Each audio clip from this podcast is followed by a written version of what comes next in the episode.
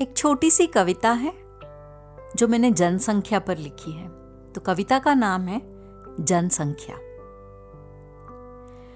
कीड़ों की तरह किलबिला रहे हैं सैकड़ों इंसान, आत्मा खो गई है, बचा है तो केवल हैवान।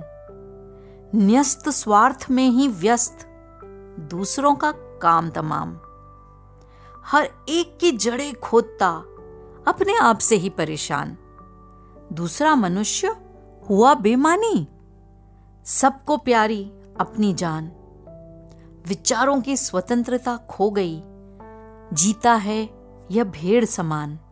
और फिर मानवता के ओढ़ मुखौटे कहता है खुद को भगवान। मानवता के ओढ़ मुखौटे कहता है खुद को भगवान।